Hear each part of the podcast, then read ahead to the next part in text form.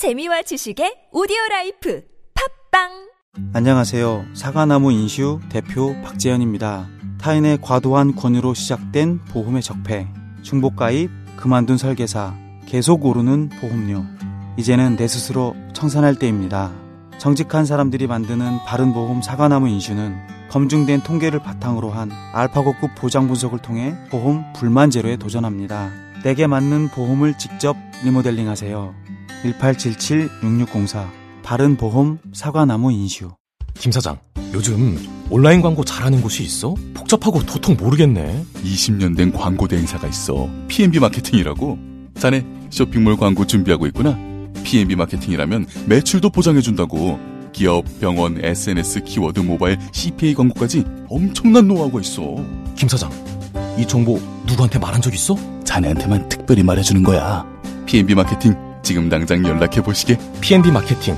광고는 결과로 이야기합니다. 골반 잡자 바로 잡자 바디로직 허리 통증 바로 잡자 바디로직 몸매 교정 바로 여름에도 잡자, 아시죠? 바디로직 라이트 통기성이 좋아서 한여름에도 쾌적 신축성은 여전해서 내 몸에도 최적 올여름도 자세가 좋아지는 골반 교정 타이즈 바디로직 검색창에 골반 교정 바디로직 라이트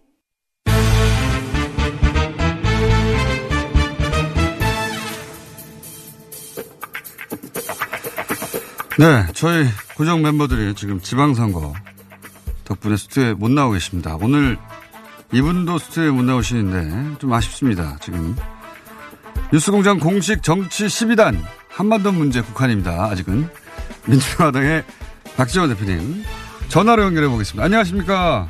안녕하세요. 목포에서 네. 출발해가지고 진도 읍장에 와 있습니다. 그렇군요. 지방선거 지금 열심히 뛰고 계신 거죠? 네, 그렇습니다. 예.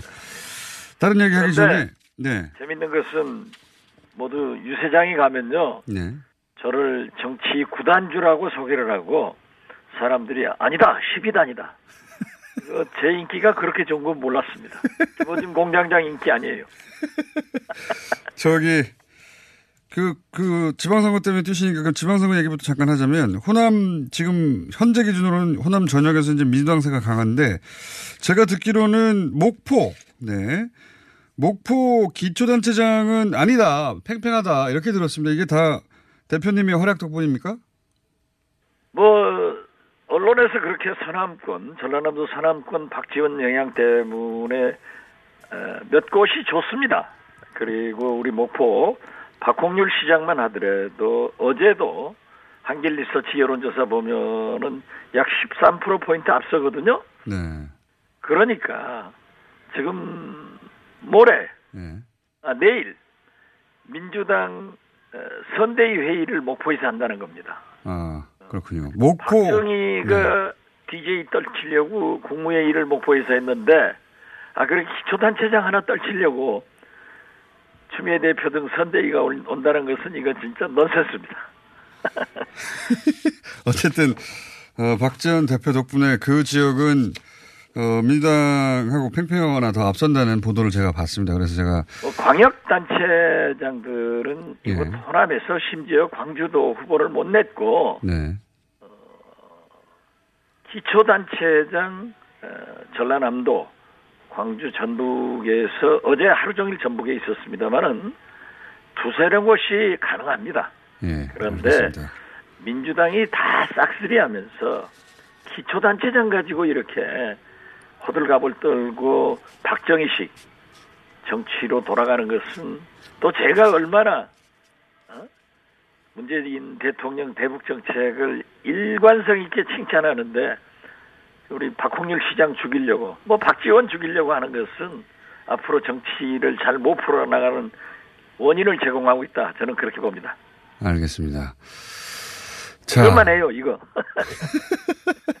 네, 네. 어, 방금 말씀하신 그 조사 결과는 저희가 개요 찾아가지고 다시, 어, 방송 중에, 왜냐면 아시다시피 선거 기간이라 알려드리겠고, 어, 자, 어, 전공호 다시 돌아와서, 아, 이거 12단 확인된 겁니다.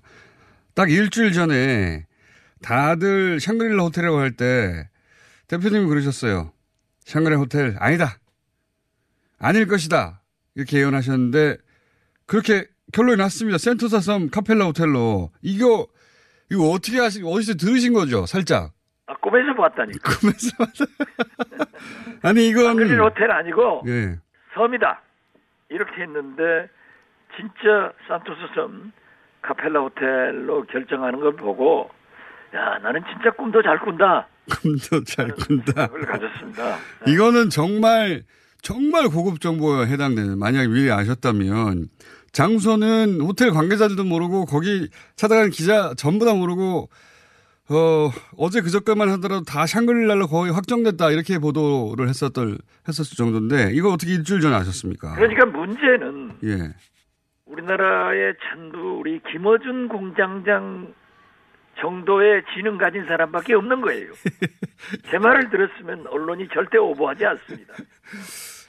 그 섬인 줄 아셨다는 거죠. 섬 꿈에 예. 예. 그리고 그런 걸 가르쳐 주면은 네. 박지원이 12단 안 되고 김어준 공장장이 12단 되니까 못하죠. 대단하십니다. 예. 인정, 12단 인정됐고요. 다시 한번. 그리고 이 말씀도 하셨어요. 이거는 그보다 더 오래 전입니다. 2주 전에 김정은 위원장이 싱가포르로 갈 때 중국을 경유해 갔을 수 있다.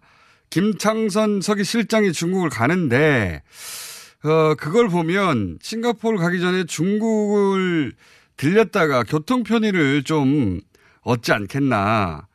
이게 2주 전에 말씀하셨는데 최근 이런 보도가 나오고 있습니다. 중국에 들려서 갈 수도 있다. 곧장 갈 수도 있지만 들려서 갈 수도 있다. 이런 보도가 나오고 있거든요. 저는 중국을 들려서 간다고 지금도 확신하고 있습니다. 왜냐하니까 네. 이거 참 북한의 자존심이나 어, 김정은 위원장의 체면을 건드는 것은 안 좋은 일이지만은 네.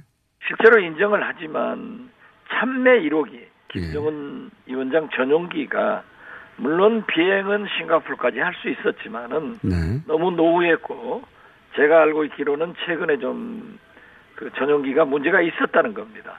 음. 그렇기 때문에 저는 이 중국을 한번 경유해서 거기에서 싱가포르로 가지 않는가 음. 이건 과학적 분석이었고 중국까지 가는 것은 아마 기차를 이용해서도 갈 수 있고 거기에서부터 참매 1호기를 타고 갈 것이다. 음. 저는 그렇게 말씀드렸는데 그렇게 말씀하셨죠. 아, 그 생각에는 변함이 없고 음. 지금 북미 정상회담을 앞두고 미일 정상회담이 있지 않습니까? 네. 지금 아베가 죽을 지경이에요. 아주 바쁩니다. 예. 예, 이건 저 지금 아베 수상이 문재인 대통령이 부러워서 죽는 거예요. 패싱 될까봐. 그리고 그 전에 지금 중러 예. 시진핑 푸틴 회담도 있고 그러니까 네. 아마 트럼프 대통령은 굉장히 싫어하지만은 이런 교통 편의 문제 등을 빙자해서 저는 어, 북중 정상회담도 간단하게라도 하지 하고 하지 않을까 음. 이런 것이 플러스 됩니다. 그러니까 천매 1호기가 말씀하신 이유로 중국에 간다면 그때 어, 어쨌든 정상에 잠시 방문하는 거니까 그 핑계로 시진핑 주석을 잠시 만날 수도 있다. 상징적인 효과를 위해서. 예, 그렇지만은 그 트럼프 대통령이 굉장히 그 북중 정상회담 한 것을 기분 나빠했잖아요. 네네. 중국 조정받고 있는 것 아닌가? 네네. 그렇기 때문에 김정은 위원장으로서는 이 싱가포르 회담을 앞두고 굉장히 조심스럽게 할 겁니다. 음. 그렇지만은 중국을 경유하는 것은 참매 1호기 때문에 하는 건데 이걸 체면상 말할 수도 없는 거 아니에요. 음. 하여튼 예민한 문제이긴 하나 그럴 가능성이 높다고 보신 거죠. 그리고 네, 만약에 그렇습니다. 만약에 간다면 잠시라도 시진핑 주석이 어, 맞이해주는 그 일정을 만들지 않겠냐. 바로. 직후에 어, 북미 정상회담이 있으니까 그때 중국이 어, 패싱된다는 이미지를 주지 않기 위해서라도 만날 가능성이 높다 이렇게 보시는 거죠. 예. 네, 그렇습니다. 뭐 지금 우리 공장장 얘기하는 거 들으니까 10일단은 됩니다. 제가 예. 최근에 정세현 장관님하고 박지원 대표님 어, 옆에 있다가 주워 들은 게 많아가지고, 예. 아이고. 11단, 말씀. 11단까지는 아니고 한 7, 8단은 되어가는 것 같습니다. 예. 아, 그래요. 더 좋습니다. 자, 혹시 이 북미 정상회담 관련해서 언론에 보도되지 않았거나 언론이 잘못 짚은 것 중에 오늘 아 이건 이렇게 제가 어, 예상한다고 보실 말씀하실 대목이 있습니까 혹시? 가능성 보도는 있습니다만은 네. 이번 6월 10일 북미 정상회담에서 남북미. 트럼프 대통령이 말씀한 대로 무슨 이벤트는 있지만은 예. 서명하고 예. 이런 것은 없을 수 있, 없습니다. 예. 그렇, 그렇긴 한데 그럼 남북미 남북미 결국- 종전선언이요. 예, 결, 아, 정전 선언 같은 것은 네. 이 CBID 예. 이게 해결돼야 가능하거든요. 네. 그런데 저는 미국은 CBID, 예. 김정은 위원장은 체제 보장 CBIC 이 아니에요? 예. 예. 그런데 CBID는 말과 종이로 할 수 있지만은 이 비핵화는 김정은은 핵 무기와 시설을 폐기해야 되니까 그런 단계적 동시적 어, 트럼프 대통령도 2020년 겨냥했는데요. 예. 저는 종전 선언은 이러한 것이 완결돼 갈때 예. 해야 됩니다. 음. 그래서 저는 싱가포르에서는 이번에 문재인 대통령께서 싱가포르에 가시느냐, 그래서 남북미 예. 정상회담이 가능하느냐 하는데 가능성이 높다고 봅니다. 아, 가능성 높다고 보신다. 네, 왜냐하면 우리 언론에서 점치고 있지만은 저는 트럼프 대통령이 대국 미국의 대통령으로서 남북 정상회담을 아, 북미 정상회담을 어느 정도 김정은 위원장과 담판을 하고 예. 트럼프 대통령이 문재인 대통령을 초청해서 예. 남북 정상들과 비핵화와 한반도 평화를 논의하는 그런 통큰 대통령의 모습을 보이기 위해서도 음. 저는 트럼프 대통령이 문재인 대통령을 싱가포르로 초청할 수 있고 또 문재인 대통령도 그러한 것을 이미 준비하고 계신다. 음. 이렇게 보입니다. 아직 통보는 안 됐나 보던데요. 적어도 그러니까 공식적으로 아직 통보는 청와대에 안 됐나 보던데요. 그건 그 외교를 말이죠. 네. 믿으면 다 안 돼요. 될 때 발표하는 거예요. 그러니까요. 그러니까 그건- 통보가 된다면 언제쯤 되는 겁니까? 저는 단번에 끝나지 않기 때문에 예. 12일 날 트럼프 김정은 회담하고 예. 13일이라도 남북 정상회담 북미 남북미 예. 정상회담을 해서 여기에서 우리가 비핵화를 해가지고 빨리 종전 협정을 종전을 선언하고 평화 협정으로 가자 하는 것을 상징적으로 새 정상이 발표할 수 있다 합의할 수 있다 이렇게 보기 때문에 이제 그건 알겠는데 예. 우리가 가겠다 예. 그렇게는 할 수는 없잖아요. 가겠다 하는 것이 아니라 예. 트럼프 대통령이 통큰 미국 대통령으로서 남북 정상들과 함께 비핵화와 한반도 평화를 위해서 이런 일을 한번 하자. 그렇기 때문에 저는 어, 문재인 대통령의 싱가포르 행은 어, 거의 확실하다. 이렇게 어제 음. 꿈에 나타났습니다. 근데 제가 궁금한 것은 그, 그 전망은 알겠는데, 어, 지금 청와대에서는 아직 공식적으로, 어, 백악관 혹은 뭐, 어, 북한으로부터 연락을 못 받았나 보던데, 근데 이번 주 내에는 연락을 받아야 적어도 갈 거 아니겠습니까? 언제쯤 올까요? 온다면? 청와대에서 어, 그렇게 공식적인 예, 연락은 못 받았다 하더라도 예, 어느 정도 교감 예, 또는 교감. 낮은 단계의 통보는 있었을 겁니다. 낮은 단계 그렇기 통보. 때문에 음, 문재인 대통령께서 사전 투표하시고 예, 어, 외교부 의전장이 싱가포르에 가서 한 싱가포르 정상회담 준비한다. 음, 하지만은 떡볶이 김에 제사 지내는 겁니다 지금. 음. 하긴 뭐 한 싱가포르 정상회담 아직 한참 남았으니까요. 예. 그렇죠. 예. 겸사겸사 갔을 것이다. 예. 예. 그런데 그걸 거듭 말씀드리지만 우리 정부가 나서서 먼저 발표할 수는 하겠다. 없다. 음, 하는 모습은 아닌 거고 알겠습니다. 트럼프 대통령이 통큰 결정을 해서 남북 정상과 함께 우리가 비핵화 또 한반도 평화를 위해서 종전선언 등을 협의할 수 있는 장소 그 시간은 만들 것이다. 저는 그렇게 봅니다. 알겠습니다. 그 그리고 오늘 나온 뉴스가 그 북미회담이 잘 되면 대략 한 뭐 3, 4개월 후에 트럼프, 대표- 트럼프 대통령의 개인 별장인 플로리다 리조트로 초대할 수 있다. 이런 어, 방안을 백악관이 가지고 있다는 식의 보도가 있었는데 그 잘 되면 김정은 위원장은 또 평양으로 초대하려고 하지 않을까요? 그러니까 어느 쪽으로 가- 어느 쪽으로 할까요? 저는 그 미국이 일관되게 일괄 타결 아니었습니까? 네. 그리고 북한은 단계적 동시적이었는데 트럼프 대통령이 폼페이어 또 김영철 면담 후에 상당한 유연하게 접근을 하시고 어, 김정은 위원장의 안을 상당히 수용해 준 것은 현실적인 문제를 잘 이해하신 것 같아요. 트럼프 대통령이 머리가 좋잖아요. 손익 개념으로 딱 짚어내니까.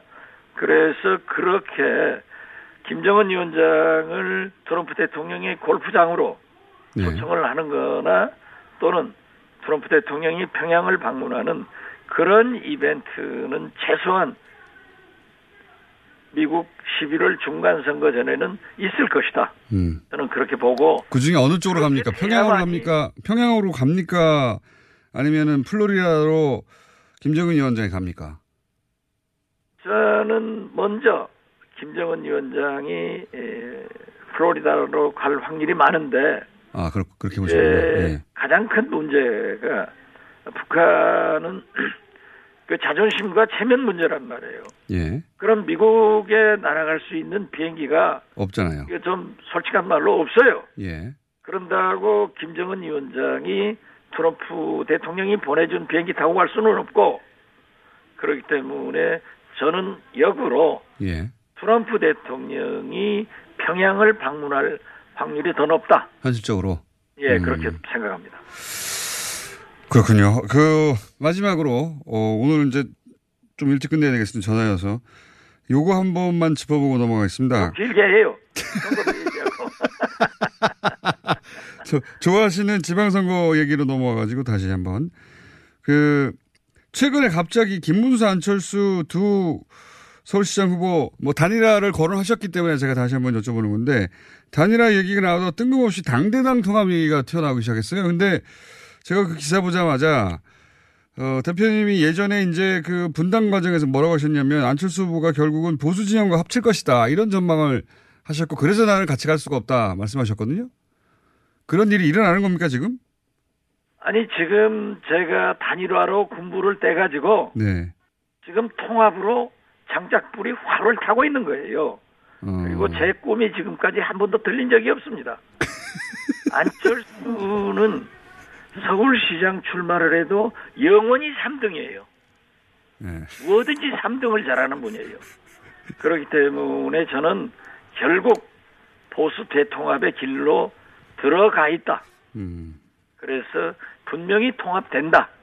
음, 그리고 이제 오늘까지 단일화 합의하지 않으면은 내일 모레 사전 투표입니다. 그렇죠. 예. 이 사전 투표가 되면은 저도 사전 투표 20%가 넘으면은 우리 문재인 대통령이 싱가포르 가신다. 여기에 겁니다. 음. 그런데 상당히 높을 거예요. 예. 그러면은 단일화가 없어져요. 그리고 김문수 후보나 안철수 후보나 할 일이 없는 사람들이기 때문에 선거 뛰어요. 그렇지만은 결국 실패하고 통합의 길로 간다. 저는 그렇게 봅니다. 그러니까 단일화는 통화로 가기 전에 중간 단계의 절차에 불과할 뿐 이게 성공하냐 실패하느냐가 중요한 게 아니라 결국은 어, 통합으로 가는 과정에 있는 것이다. 그 프로세스가 시작된 것이다. 이렇게 보시는 거군요. 예, 그렇죠. 안철수의 로드맵이 그렇게 결정돼 있는 거예요. 아하. 그럼 서울시장에 출마했다는 것 자체도 어, 이런 로드맵을 만드는 과정 중에 하나였다고 보시는 겁니까? 저는 그렇게 봅니다. 아하. 지금 안철수 대표가 서울시장 출마 안 했으면은 언론에 나올 이유가 없는 사람이에요. 음. 아, 그래도 나와서 통합을 가고 있잖아요. 또 안철수 대표로서는 후보로서는 3등이라도 나는 게 어디 있어요? 그안된 거지. 통합이라는 게 지금 뭐 그 당대 당으로 통합하는 거는 어렵지 않겠습니까? 뭐 정당명을 바꾼다든가 새로운 통합 정당을 만든다든가 뭐 그런 형식이 될까요? 뭐 그 사람들이 하는 일은 뭐 당대 당이 됐건 당명을 바꾸건 뭐 다시 민정당으로 돌아가건 공화당으로 돌아가건 그분들이 할 일이고 예. 저는 지금 두 번 속은 우리 박주선, 김동철, 권은희, 주승용, 김관영, 최도자 이분들은 지금 현재 남북 북미 정상회담도 반대하는 입장을 그분들은 취하, 취하고 있잖아요. 반대한다기보다는 맞는 예. 예, 그렇기 때문에 이제 홍준표 한국당하고 통합한다고 하면은 세 번 섞는 거예요. 그래서 저는 가지 말고 나는 한번 섞어서 나왔다. 당신들은 두 번 속았지만은 세 번까지 속으면 바보 된다. 돌아와라. 이렇게 하고 있습니다. 그런 메시지를 지금 이미 주고 계십니까 그쪽에? 예? 그 지금 말씀하신 메시지를 말씀하신 분들에게 이미 이야기하고 계세요? 아, 제가 개별적으로 얘기한 것은 없습니다. 음. 그렇지만은 딱 한 사람에게는 좀 진지하게 얘기를 했고 예. 어, 언론을 통해서 지금 이 TBS 라디오를 통해서도 메시지가 전달될 겁니다. 그, 그니까 소위 지방선거 이후에 정계 개편들을 많이 얘기하는데 그 정계 개편의, 어, 보수야당의 그 진로는, 어, 결국은 어떤 형태가 됐던 가, 함께하는 합당 혹은 뭐 합당이든 어쨌든 합쳐지게 될 것이고, 어, 그때 그 국민당 출신 중에, 어, 동료 의원들은 빨리 빠져나와라. 예. 호남 베이스에. 예. 그분, 그 말씀 하시는 거죠? 예. 그렇죠. 이게 보수가 이제 살기 위해서 통합되는 거예요. 음. 그런다고 하면은 우리 지- 진보 개혁 세력도 어떤 움직임이 있고 특히 거기 바른미래당에 남아 있는 제가 말씀드린 그런 의원들은 무슨 주승용 어, 이번 지방선거 바른미래당 공동선대 위원장께서도 단일화나 통합은 정체성이 안 맞아서 안 된다 네. 이렇게 말씀하셨어요. 하시지만 단일화 그 과정은 계속 만남이 이어지고 있지 않습니까? 그렇게 말하든 말든. 예. 그것은 통합을 위해서 만나고 있는 거지 단일화는 되면 좋겠죠. 음. 되더라도 박원순 시장한테 안 돼요. 선거는 끝난 거예요. 뚝은 무너진 거예요. 단일화가 진짜 그러니까 뭐 단일화가 되면 좋겠지만 단일화가 안 되더라도 통합으로 가기 위한 프로세스로 계속 하고 있는 것이다. 그렇죠. 예. 그리고 이제 지방선거 이후에는 이제 통합의 프로세스가 이제 발동될 것이다. 예. 그렇습니다. 예. 근데 이제 여의도에서 이런 얘기가 있다고 합니다. 그 유승민, 안철수 어, 두 이 바른정당의 대표적인 어, 인물들이 그 이번에 공천 과정에서 사이가 틀어져서 결국은 어, 같이 할 수가 없고 먼저 어, 바른정당 소속이었던 의원들과 또 국민의당 소속이었던 의원 일부가 자유한국당에 합류하여 자유한국당이 일당이 될 가능성이 높다고 자유한국당 쪽에서는 얘기하고 있다. 이런 얘기 들어보셨죠? 네, 그렇습니다. 그 전망은 어떻게 보십니까? 자유한국당으로 많이 돌아가게 될, 될 거예요. 아, 돌아가게 그렇기 될 것이다. 때문에 예. 일당은 자유한국당이 될 가능성이 높지만은 어, 그 일당이 됐다고 해서 의미 있는 것은 아니에요. 음, 과반은 안 되니까. 여전히. 예. 그런데 민주당은 우리 민주평화당이 아니면 아무것도 할 수 없어요. 우리가 알겠습니다. 지금까지 다 도와줬는데 특히 제가 앞장서서 도와줬는데 예. 그 목포시장 하나 떨치려고 저렇게 심한 짓 하면은 앞으로 안 도와줄 거예요. 알겠습니다. 자, 오늘 여기까지 하고 선거 끝나고 어, 선거 끝난 다음날 나오시네요. 예, 다음날 제가 13일 날 올라가서 네. 얘기합니다. 성적표 나온 다음에 이제 큰 소리를 빵빵 치실지. 뭐 선거고 뭐고 다 중요하지만은 예. 어떤 경우에도 북미 정상회담이 성공해서 한반도 평화와 비핵화가 이루어지고 우리 남북 관계가 새로운 시대를 열어갈 그런 시대 준비를 위해서 열심히 노력하자. 그리고 여기에 대해서 좀 우리 정치권에서 협력하자. 이걸 거듭 제안드립니다. 알겠습니다. 오늘 말씀 감사합니다. 예, 감사합니다. 네. 지금까지 한반도 문제 12단, 예, 민주평당의 박지원 대표였습니다. 아, 참. 그리고, 어, 박지원 대표가 언급하신 여론조사, 어, 내용은 전남 중앙신문이 한길 리서치센터에 의뢰해서 목포에 거주하는 19세 이상 성인 남녀 800명을 대상으로 실시한 24일, 25일 양일간 전화 면접으로 실시한 내용입니다. 네. 어, 자세한 내용은 중앙선거 여론조사 심의위원회 홈페이지를 참고하시기 바랍니다. 오빠, 나 요즘 고민 있어. 뭔데? 헤이브로 올인원 파워바를 아는 오빠한테 줬는데, 아, 요즘 이 오빠 너무 섹시해. 응? 왜? 향이 좋아서 샤워할 때마다 쓴다는데, 그 향이 온몸에 배가지고 은은하게 향이 나는 게 엄청 설레는 거 있지? 그래, 그럼 나도 써볼까? 진짜 꼭 한번 써봐. 이거 완전 물건이라니까? 여자의 마음을 훔치는 향수 비누 헤이브로 올인원 파워바 포털에 헤이브로를 검색하세요. 헤이브로. 오늘 녹음 끝나고 한 잔? 술 끊는다며. 새해가 되면 술 끊겠다는 결심들 많이 하시는데요. 네. 쓸데없는 짓 하지 마시고요. 네, 술친금이 있잖아요. 아니 다들 술자리만 있으면 오라고 난리잖아. 술친금 들고 가야지. 술친금을 그렇게 퍼주니까 부르지. 술친금이 있어야 술자리가 오래 간단 말이야. 내 친구들이 전부 다 술친금 인정했어. 오빠도 한 잔 콜? 그렇다면 가지야. 네이버에 술친금을 검색하세요. 멀쩡합니다. 오빠, 우리 어디 가는 거야? 정수 가지. 와, 우리 말 타러 가는 거야? 그렇게 좋아? 고민하지 말고 장수로 오세요. 온 가족이 즐기는 승마 체험과 국내 최대 규모의 말 역사 체험관 등 장수에는 정말 볼 것, 누릴 것들이 넘쳐난답니다. 말의 심장 소리를 직접 느껴보는 장수에서의 하룬 여행. 장수는 항상 가까이 있습니다. 주말 여행은 장수로. 승마 체험 예약은 063-350-5486.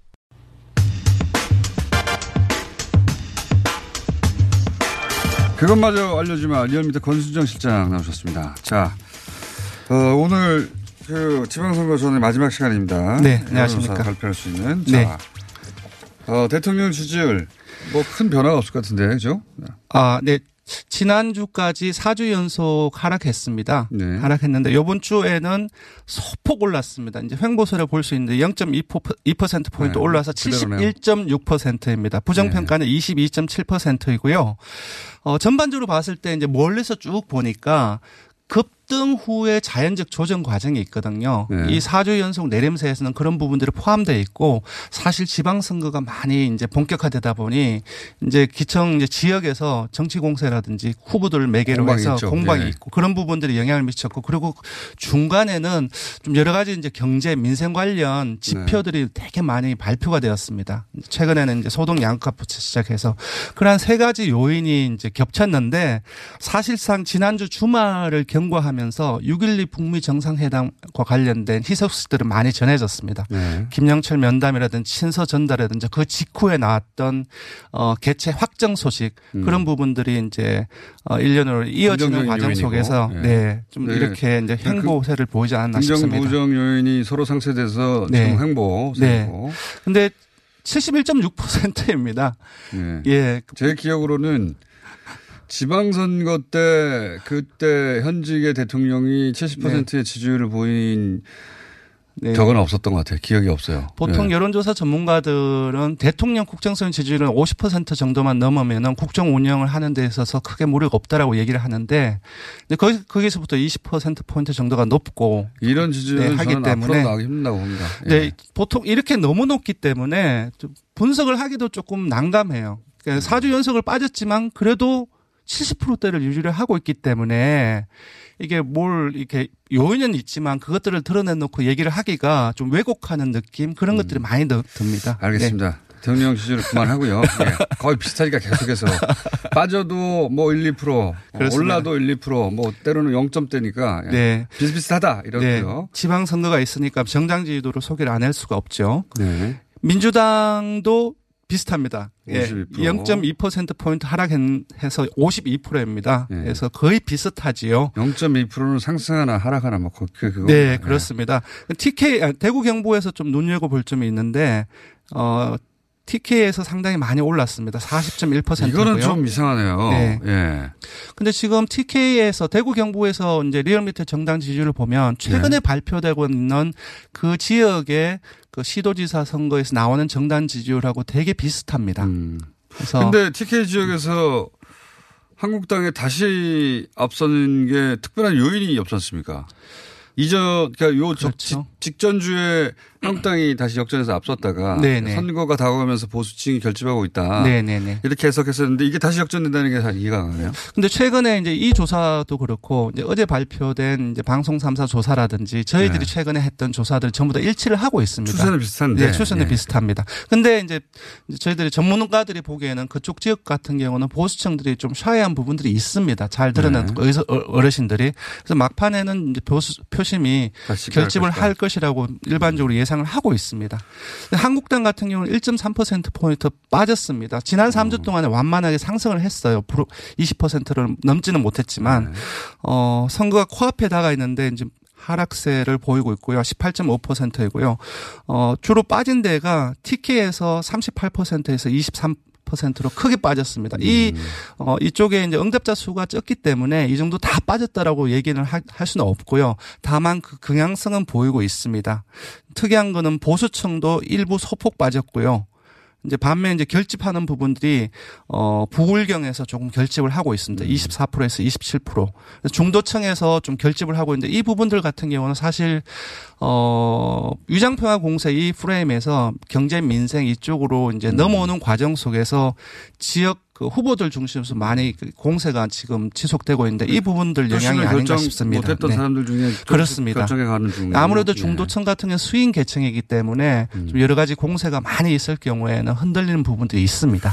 네. 정의당이 가장 큰 폭으로 움직였네요. 그렇습니다. 가장 눈에 띄는 것은 정의당의 지지율입니다. 1.4%포인트 상승을 해서 7.7%가 나왔습니다. 3위가 됐네요. 예, 19대 대선이 치러진 것이 작년 5월 2주차였는데요. 그때 9.6%를 기록했고 그 이후에 한 번도 7.7%를 넘지 못했습니다. 그러니까 그 이후로는 음. 최고치네. 최고치 입니다. 그래서 제 기억으로는 선거가 임박하면 네.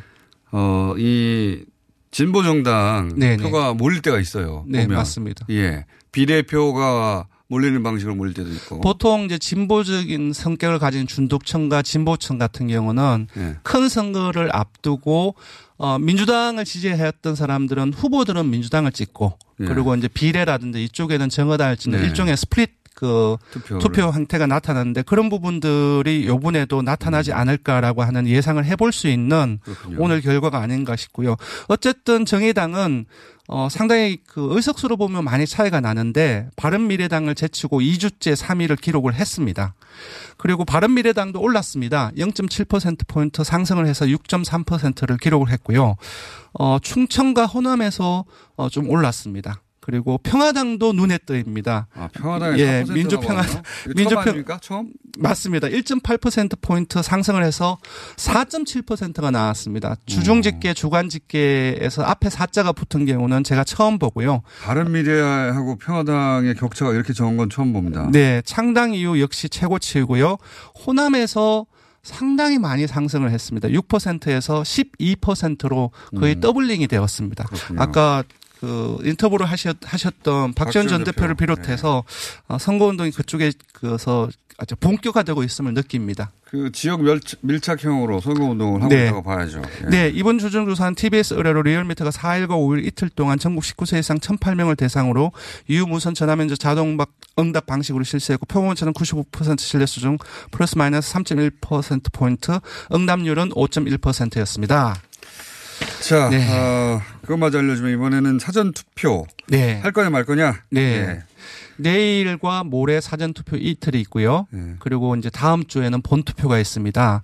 언제 투표할 것인지 여쭤봤어요. 예. 그래서 8일 날 투표하겠다. 내일 금요일 날 12.9%가 나왔고요.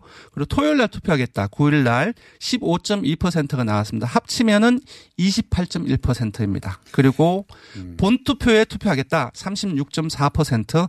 그리고 아직까지 결정 못 했다 는 분이 상당수 있습니다. 33.5%이고요. 나머지 2%는 투표 안 하겠다. 이렇게 그 얘기를 하셨고요.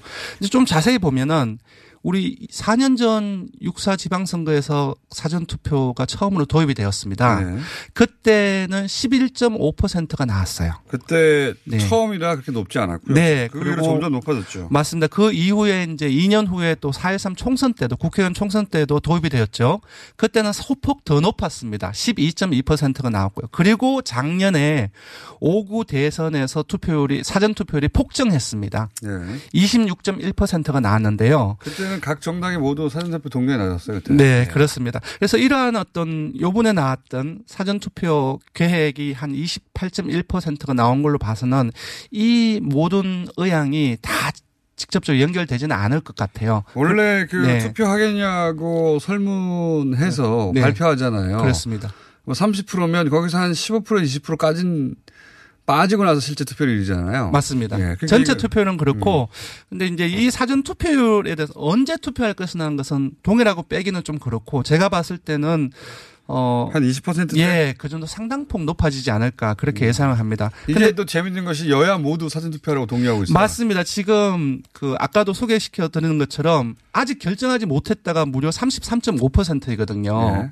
근데 민주당 같은 경우는 이제 20 대가 적극 투표 의향이 상당히 좀 낮은 걸로 나타나는데요. 20대는 거의 다 아, 많은 사람들이 민주당 지지층들입니다. 그래서 20대를 타겟으로 해서 투표 동 사전 투표 독려 운동을 하고 있고 또 재밌는 것은 자유한국당 역시 사전투표 운동 독려를 하고 있습니다. 이유가 재밌습니다. 이유가 재밌어요. 왜 그러냐면은 보통 본투표를 많이 하는 사람들은 연세가 많으신 분들인데 네. 6월 13일 직전 6월 12일 날에 북미 북미 정상회담이 있기 있습니다. 때문에 예. 그 영향을 받을까봐 예, 맞습니다. 그 영향이 있기 전에 미리 사전투표를 하라라고 독 려를 하고 있다. 예, 그럴 가능성이 아주. 농후하기 때문에 아마도 33.5% 아직 미결정된 분들을 위해서 자유한국당과 민주당의 어떤 그 사전투표 독려 운동은 아마 가속화되지 않을까 싶습니다.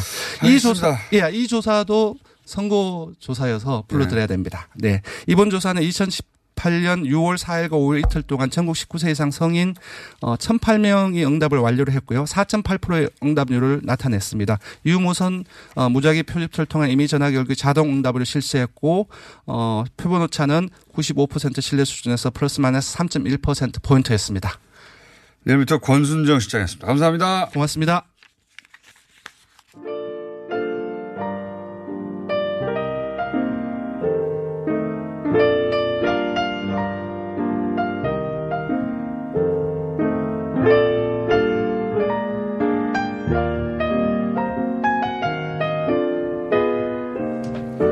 불친절한 AS. 예.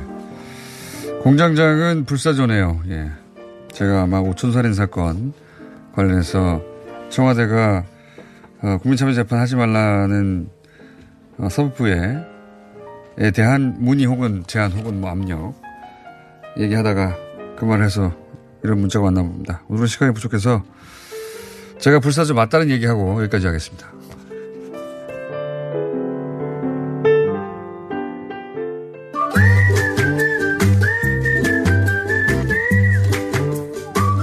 김진애 박사님 나오셨습니다. 네, 괜히 온 사람입니다. 아니, 근데 오늘이 사실 네. 여론조사 마지막 날이기도 하고 그래서 오늘 이럴 줄 알고 안 와도 되지 않나 그랬는데 아무 소리가 없어서 왔는데 그래도 채우겠습니다. 저기 KBS 열린 토론이 몇 시부터 몇 시까지죠? 아, 그, 거기 100분은 내 자리니까 넘보지 마세요. 저녁이니까는요. 저녁 몇 거기는 시부터 7시 20분부터 9시까지니까는요. 거기 그러면- 100분 동안 충분히 얘기할 수 있으니까 이거 짧게 얘기해도 돼요. 그러면은 어 제가 할 수도 있겠군요. 진행을. 야 결국은- 한숨 자고. 잘 되고 있습니까? 아, 뭐, 제- 뭐 아주 재밌어요. 영양가는 훨- 여기보다 높아요. KBS 네. 열린 토론 진행하신다는 걸 알려드리고 지난주에 어 김영삼 전 대통령이 조선 총독부 네. 예, 중앙 폭파해버리신. 네, 중앙박물관 네. 예, 뚜껑만 남기고 폭파한 아, 그래서 오늘 제가 이럴 줄 알고 딱 세 가지만 얘기 드리려고 네. 했어요. 첫 번째, 조선 총독부 지금 바로 광화문 뒤에 근정전 앞에 있는 큰 잔디밭 네. 거기에 있었다가 없어졌다. 그렇죠. 그거를 그게 첫 번째입니다. 20대는 있었던 거는 정말 무도하게 세워졌고 네. 없어진 거는 화끈하게 없어졌다. 이호선 대통령이 저는 뚜껑만 남겼는데 전체를 다 네. 옮겼으면 어땠을까. 글쎄요, 그때- 그때 는 화끈했지만 네, 그때는 화끈했지만 뭐 아, 그, 아, 저는 근데 이 점에서 보면은 어 공장장님이 상당히 이 문화적인 유산에 네. 이 보존에 대한 관심이 높다는 걸 알겠습니다. 근데 바로 보존 예. 어, 바로 그 저기 하는 게 아, 왜냐하면 지난번에 그 현충사에서도 좋은 거죠, 지금 말씀하신 거? 그, 아 좋은 겁니다. 좋은 그러니까 거니까 받아들이겠습니다. 현충사에서도 예전에 했던 그 저기 숙종이 만들었던 현판을 다시 복원하는 게 맞다 이런 얘기 네. 하시는 거 보니까 상당히 그런 것 같고요. 그런데 바로 있었다 없었다가 이제 없어졌다가 저기 중요한 거고 첫 번째. 그런데 그 사이에 무슨 일이 벌어졌느냐 하면은 어 광화문을 앞에다 세웠습니다. 예. 저기 그 누가 세웠냐면 박정희 대통령이 세웠습니다. 네. 거기에 세운 현판은 박정희 대통령이 직접 쓴 거예요. 음. 근데 지- 이제 지금은 없어진 거죠. 네. 그래서 이제 두 번째는 두 번째가 굉장히 중요한 건데 중요한 거라기보다는 여러분 알고 계시면 굉장히 이제 좀 교양이 높다고 그러실 수가 있는데 원래 그 조- 조선 총독부 건물이 경복궁의 축하고 달라요. 정확히 경복궁 축하고 맞춘 게 아니라 약간 5.6도가 기울어져 있어요. 왜 그렇게 했을까? 그래서 그거를 일부러 백두 대- 대간의 전기를 받은 이 축을 오히려 좀 틀어버린. 틀어버리, 틀어버리려고 이렇게 그렇게 만들었다라고 하는 얘기가 많았어요. 많았는데. 그리고 그거에 맞춰서 박정희 대통령이 만든 그 가라로 만든 광화문도 거기에 축을 맞췄어요. 근데 이건 정말 진짜 가짜다라고 어. 했던 거예요. 그거 잘 모르셨죠? 몰랐죠. 처음 네, 네. 그래서 이게 5.6도가 옆으로 틀어니까 이거를 바로 잡아야 된다고 얘기를 해서 그래서 2000년에 다시 복원한 게 지금의 광화문입니다. 아. 근데 이제 그 이거에 대한 일설은 많아요. 정말 우리의 그 전기를 흐트러뜨리기 위해서 했다. 그래서 뭐 말뚝 받고 뭐 이런 것도 있겠습니까? 네네. 그것도 일제시대. 이것도 예. 있었습니다만은 정확히는 사실은 진북과 자북의 차이입니다. 아 그래요? 아, 네. 진북과 자북은 어. 또, 또 이제 원종호 선생님이 설명하도록 하시고. 당시에 측량 기술이 달라지면서 그거에 따라서 막 해줬기 아. 때문에 했던 거고. 근데 이제 그게 왜냐하면 이런 건, 이거는 파리의 개선문이나 이런 것처럼 굉장히 이런 축에 대한 고- 우리 도시에서는 그 의미에 대한 걸 정확히 정말 봐, 봐줘야 됩니다. 그게- 그게 두 음. 번째고요. 세 번째. 시간 얼마 안 남았으니까. 예. 세 번째는 3분이나 조선. 총독부에 네, 그 거기 엄청난 크게 지금 거기 자리에 잔디밭이 있잖아요. 네. 광화문하고 다 없애버리고 잔디를 깔았죠. 예. 네, 네, 깔았는데 그 속에 예. 조선 총독부의 기초는 아직 남아 있다. 아 파내진 않았어요? 네, 그, 그게 남아있다. 그 얘기를 제가 드리려고요.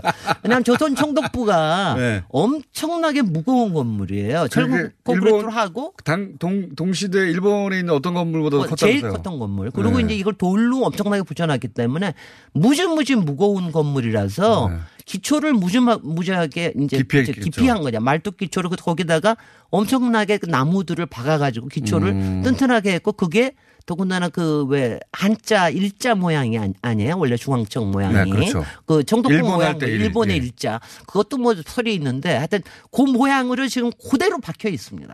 땅속에. 지금 현재.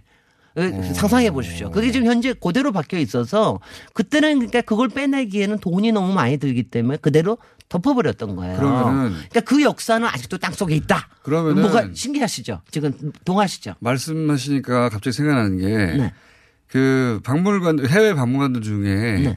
지하로 파고 들어가서 지하에 그 어, 지하를 이렇게 보게 할 수 있는 할게 수. 있는 게 있거든요. 뭐 로마 때부터 예, 해가지고 예. 로마 같은 경우는 한 대여섯 개 적층이 있으니까. 그러니까요. 네.